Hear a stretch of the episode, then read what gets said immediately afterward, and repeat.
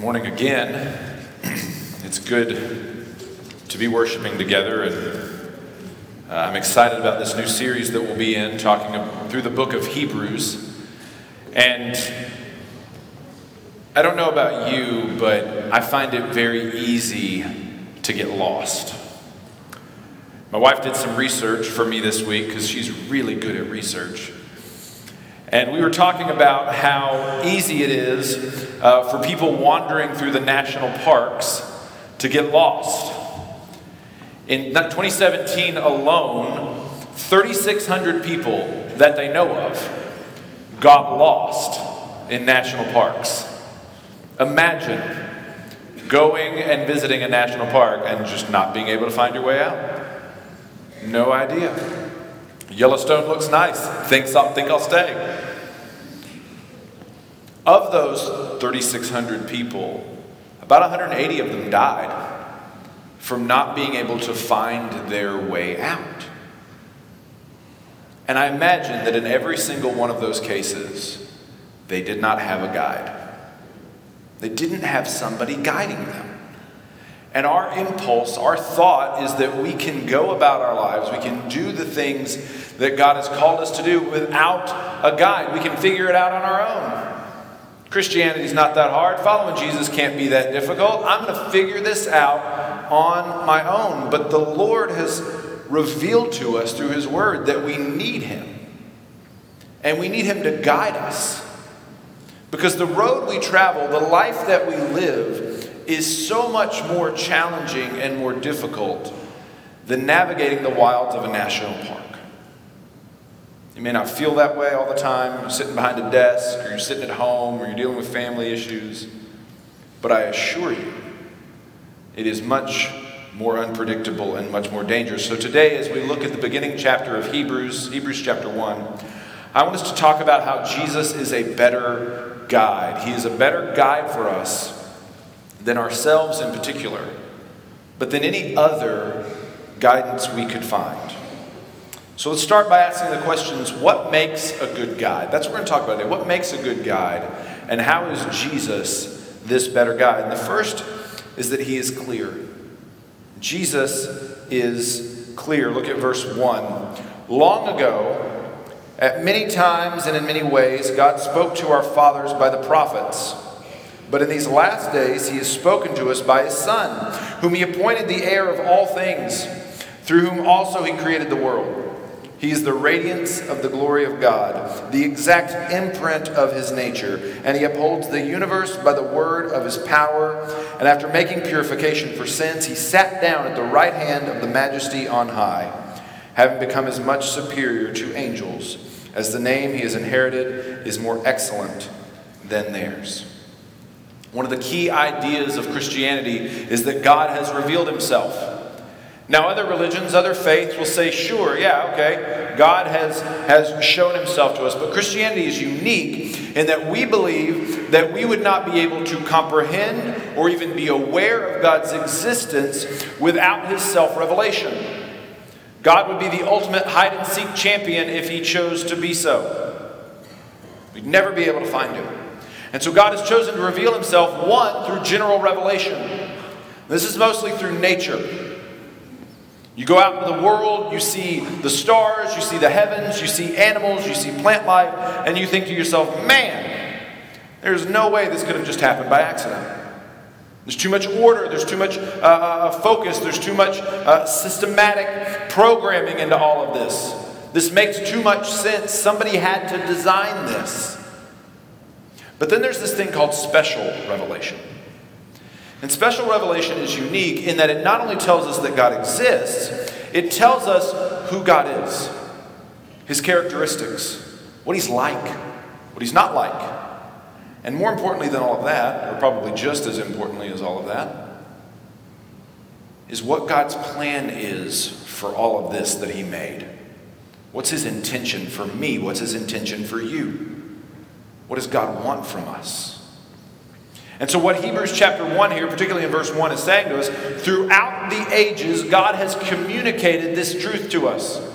He's communicated at different points through history. He sent prophets and angels and priests people to record his words, his thoughts, his ideas to us so that we can know who he is and what he's doing. He sent Moses and, and David and Daniel and Isaiah. And the ancient Hebrews believed that Moses actually received the Ten Commandments from the angels themselves as a mediator between him and God. We know that God is love and He's gracious and He's kind to us because of this special revelation that He has given to us. But then at just the right time, God didn't just send messengers, He sent Himself.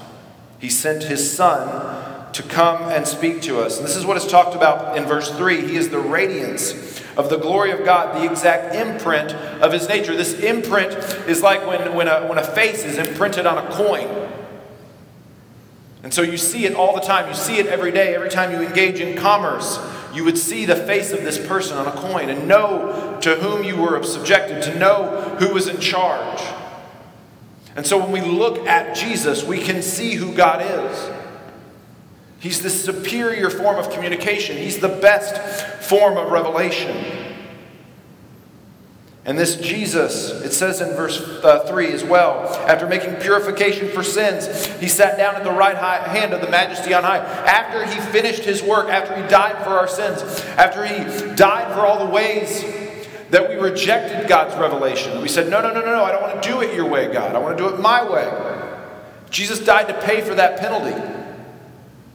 And then when it was done, after he was raised from the dead, he sat down until the end of all things.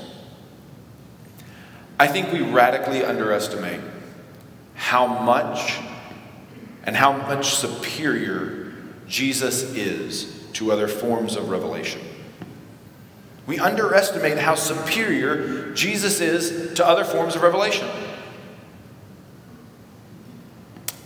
Back in the uh, 1700s, if you were on a ship and you want to communicate to another ship, you know what you would do? You would have a series of flags that would go up. And the different signals would mean different things. And so, if you wanted the other ship that you were with uh, to turn hard to port, you would run up a series of flags. If you wanted them to come over for dinner, you would run up a series of flags. And that would work pretty well, right? You think, okay, I can see the flags, we're traveling together. They want me to come over. Great, I'm coming over in my little boat, rowing over. But what happens if the day isn't so clear? What happens if you don't know the signals? What happens if you're in the middle of a storm or in a battle? Because in the 1700s, when a cannon would go off, there'd be smoke. And some of these ships had 50, 60 cannons all blasting away at each other. There's all this smoke. You can't see the signals, you can't identify them. But then they did this really cool thing later on. You know what they invented? The radio. And you could talk to people. You didn't have to worry about seeing them. You could communicate over long distances. Even the Titanic, as it was sinking, was able to send out a radio call, and ships that were nowhere near knew that the ship was in trouble. And now we've moved into the digital era, where the means we have of communicating between ships, you got satellites, GPS, all this stuff. Jesus is a vastly superior form of understanding who God is. He is the best way to understand Him. When we look at Jesus, we see God. And to ignore that fact, to underestimate that, is to, to use signals when the radio or digital communication is right there for you vastly underestimate him. But at the same time, we also underestimate how much God wants to talk to us. We underestimate how much God actually wants to get to know you and to spend time with you and how much He wants you to get to know Him. And I wonder if this is because we're subject to a lot of communication in our lives. We got text, we got email, we got phone calls, we got social media, I think one of the scariest things that happens to us in our day to day lives is actually receiving a phone call from a number you don't know. That pops up, and you're like, oh, they're about to tell me about my warranty. Spam detected. Or you're like, it's somebody that you do know is calling you, and you're like, oh my gosh, this person still thinks their phone is a phone. It's just a thing where I get text and I look at funny videos of cats. Don't they know this isn't a phone? This is where I keep all pictures of my grandkids. I don't use this as a phone. We are oversaturated with communication. And so when we think about the Lord and we think about his desire to communicate with us, it kind of falls into this category of I'm just overstimulated, I'm overcommunicated. But God in his grace wants to speak with us. And not just speak with us, he wants to include us. He wants to include us in his plan. He wants to tell us of his love and his mercy and his grace and his generosity to us. And then he wants to tell us how we fit into that plan.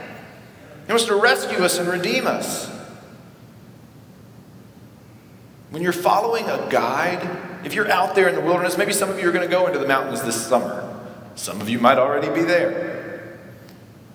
If you're going to do that and you're following a guide, you want a guide that's going to communicate with you clearly. It doesn't help if they know everything, but they can't tell you what they know, if they can't communicate with you. Did you ever have a teacher in school that was really, really smart, but had no idea how to teach. Like they were so smart, they were kind of dumb.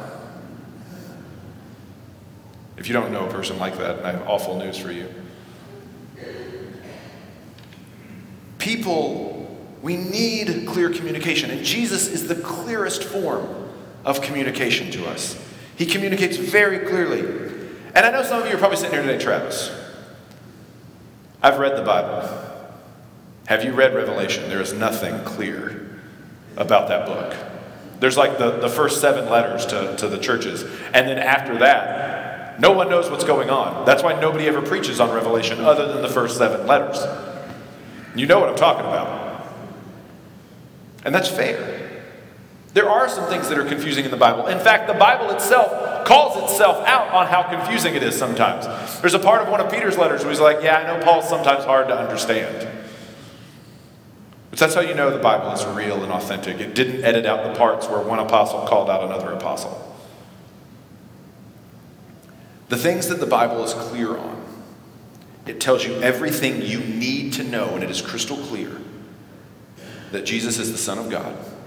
It is crystal clear that He came to die for our sins, that He was raised again, and that He's coming back one day to restore creation to what it was always meant to be and to be even better than that. The Bible is clear. There's no debate about that. It's clear, it's crystal clear. So, how do you maintain this communication with God? How do you enter into communication with God if maybe that communication is broken down? How do you restore that signal? I think one of the best ways to do this is through the spiritual disciplines. If you're interested, you can read a couple books on the spiritual disciplines. Uh, Richard Foster's Celebration of Discipline is one, Dallas Willard has one as well. But something like meditation is a really effective tool for restoring that communication. This is not Eastern European sort of or Eastern Asian uh, kind of uh, meditation where you empty your brain, you just kind of think of nothing. No, you, you chew on like a scripture, you chew on a passage or a word in scripture be great ways to meditate. What about studying? sure many of you enjoy reading your Bible or studying. Get a commentary. Get you can find a lot of really good ones online. And just sit there and learn about the scriptures and learn about the God uh, who loves you. What about simplicity? Maybe one of the reasons why we don't hear from God or hear from God very clearly is because we have too many distractions. We have too much stuff. Maybe you could go on a shopping fast for a while and just be like, you know what? We're going to dial things back a little bit, simplify things. What about service?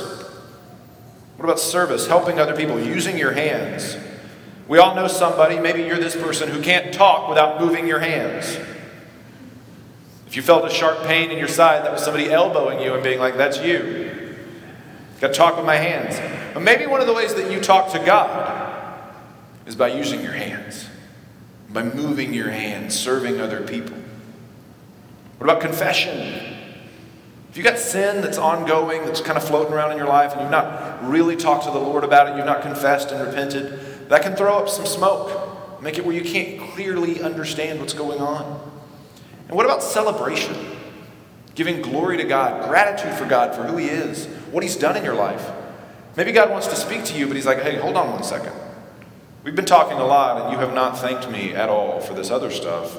let's address that first before we move on. You need a clear guide.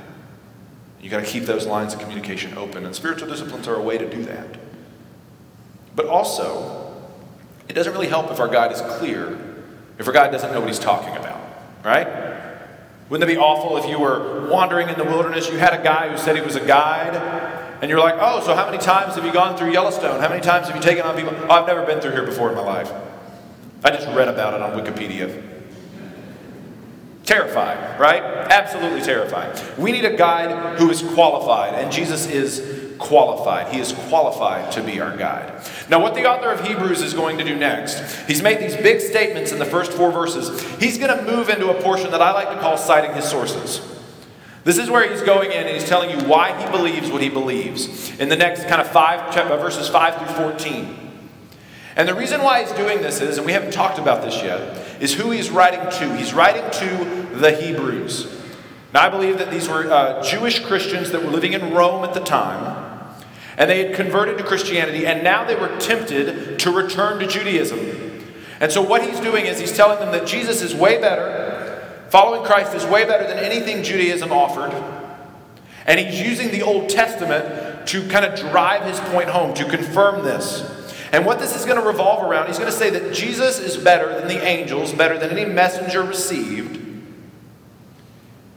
And how he's going to do this, he's going to show that Jesus' character and his attributes qualify him to be a better messenger. So let's look at his character. Verse 5 For to which of the angels did God ever say, You are my son, today I have begotten you, or again I will be to him a father, and he shall be to me a son. He's quoting two passages here Psalm 2 and 2 Samuel 7. Both of these are messianic passages. They're focused around the Messiah, this idea that God was going to install a future king who was going to bring his kingdom reign on earth.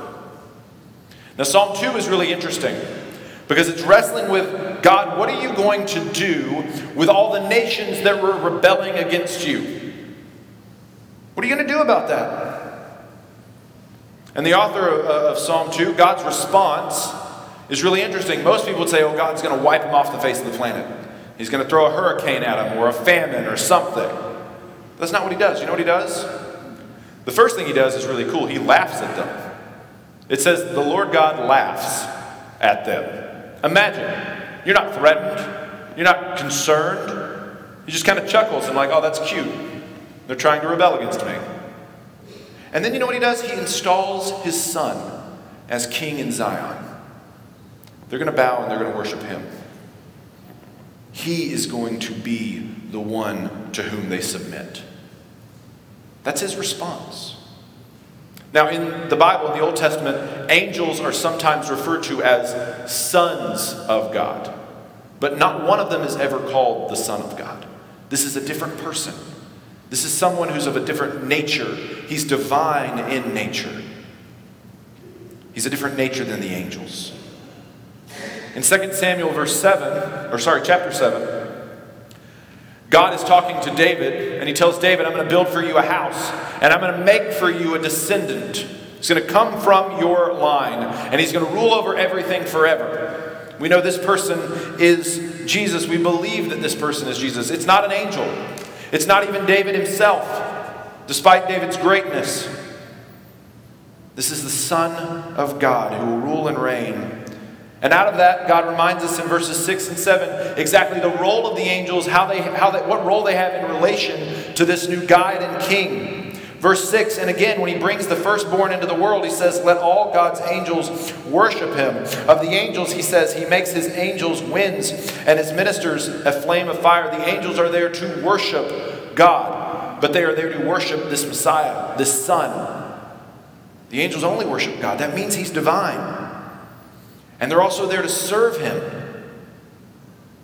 Satan himself says that the angels are there to serve the Son of God, when he's tempting Jesus.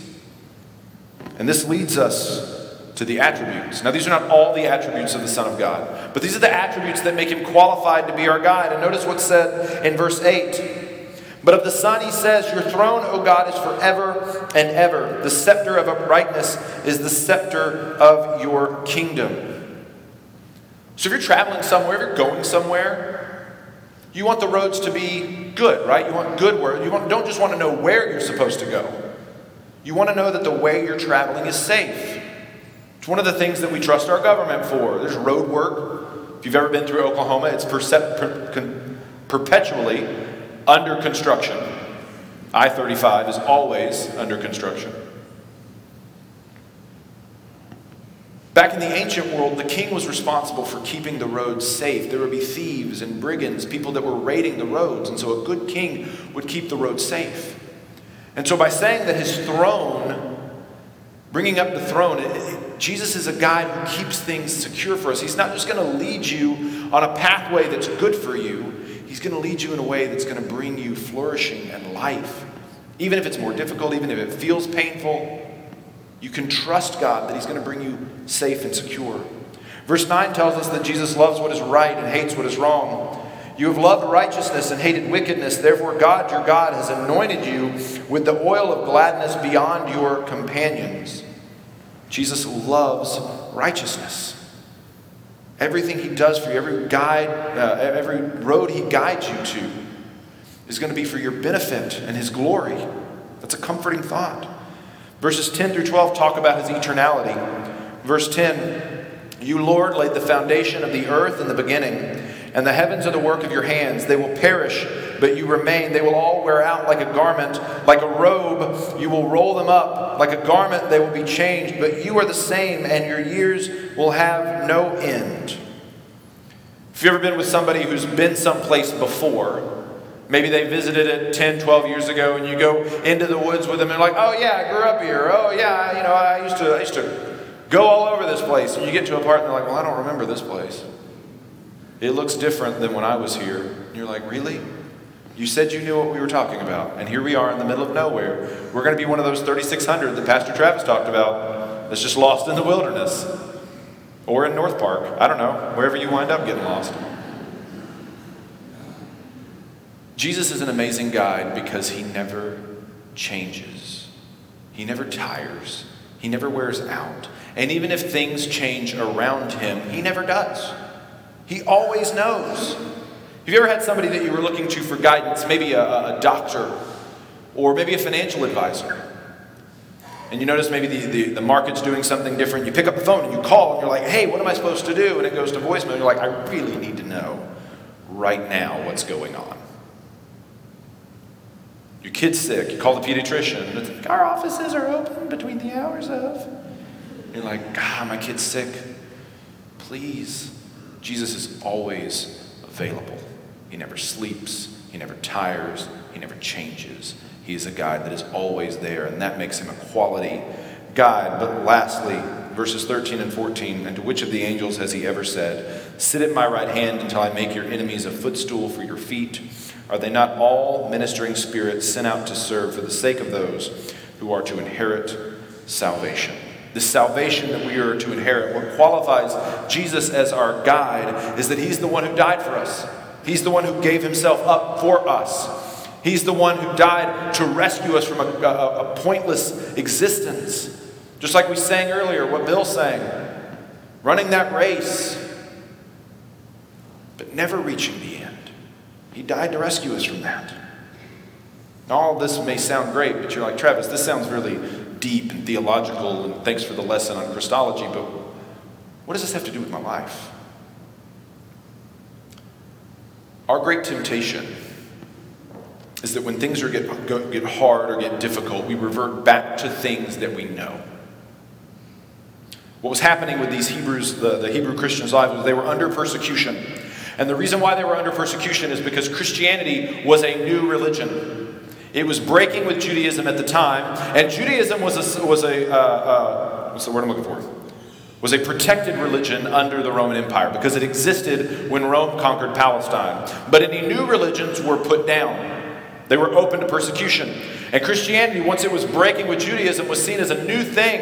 And so these Hebrew Christians are realizing if we go back to Judaism, we're safe, we're protected. And we've got like 75% of God's revelation, that's close enough.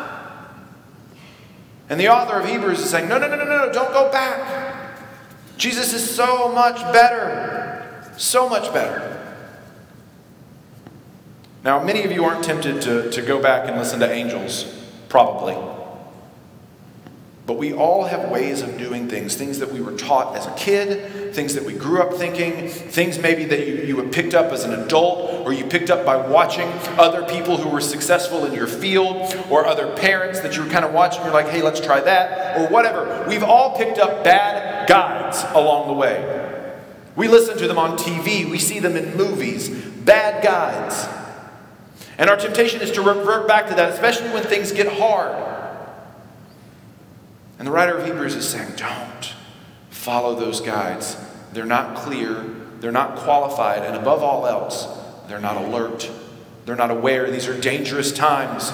We need our guide to be alert. Look at Hebrews verse 1 of chapter 2. Therefore, we must pay much closer attention to what we have heard, lest we drift away from it. For since the message declared by angels proved to be reliable, and every transgression or disobedience received a just retribution, how shall we escape if we neglect such a great salvation, it was declared at first by the Lord, and it was attested to us by those who heard, while God also bore witness by signs and wonders and various miracles, and by gifts of the Holy Spirit distributed according to his will. It's a lot of stuff right there, but this is the first of five warning passages in the book of Hebrews. Don't go back, don't turn away, stick with the guide. The Hebrews are tempted, they want to go back. And he talks about this word drifting, drifting away from God. What does that mean? Well, the word to drift is like a ring slipping off of your finger, just coming right off. And that sounds accidental. And when you think about your faith that way, you can be really concerned. You can be like, oh, can I just wake up one day and, I, and I've lost my faith? It's just slipped right off. And I don't think that's what's going on here at all. It reminds me of the book, The Lord of the Rings. I know I reference it quite a bit. But in the book, there's this ring, this ring of power. And it's trying, uh, it represents all the evil and the malice inside of, of, of the chief villain in the story. And it kind of has a mind of its own. And one of the characters tells another character, Remember, the ring is trying to get back to its master. You don't actually own it. It will abandon you at its first convenience. At a moment of critical, a critical juncture, when you're relying on it, when you need it, it's going to fail you. And if your faith is in other guides, if your faith is really in other things and not in Jesus Christ, it will slip off your finger at a critical moment when you need it. It will betray you. And you'll be left there sitting. I thought I was trusting in God the whole time. No, you were trusting in your own control. You were trusting in your own means, your own efforts, the wisdom and ideas of other people. But Jesus has offered us a great salvation. This is what it says in the passage. It says, How will we escape if we neglect such a great salvation? This great guidance. Remember the revelation that God showed us, we've rejected it. And that has subjected us to punishment. But Jesus stands in the gap for us. He, he takes the punishment for us. That's what his death and his burial is all about. And he's raised to life. And so we can trust him as our guide. And what's more is, he's alert. And he's not just alert to the dangers that are out there. Absolutely, he is. But he's also alert to those of us who have fallen by the wayside. Maybe you did follow a different guide. Maybe you have followed something else that you thought was going to work for you. And now you're out in the thorns and the thistles and you're way off the path and you're like, I don't know how to get back. Jesus is looking for you. He's alert to your need. He will reach his nail scarred hands into those thorns and pull you out if you will just reach for him. He's already had thorns pressed upon his brow for you. He doesn't mind so much reaching into thorns to get you out again. He's already paid that price. Why struggle through the thorns and the thistles of the wilds when He has blazed a path for you already with His own body, with His own blood? Maybe some of us have wandered a little bit. Maybe it's not that we never knew Him, but we knew Him at one point, but we've tried to forge our own path. He's there for you. Come back to Him. He's faithful to let you return. And that's ultimately where we are today. You need to stick with the guide. He's qualified. He's very clear and he's aware of what's going on. He's the only one capable of doing it, of getting you through this life alive. And what's more is we need to stick together. We're a people designed to travel in community. That's what Christianity is. We need one another.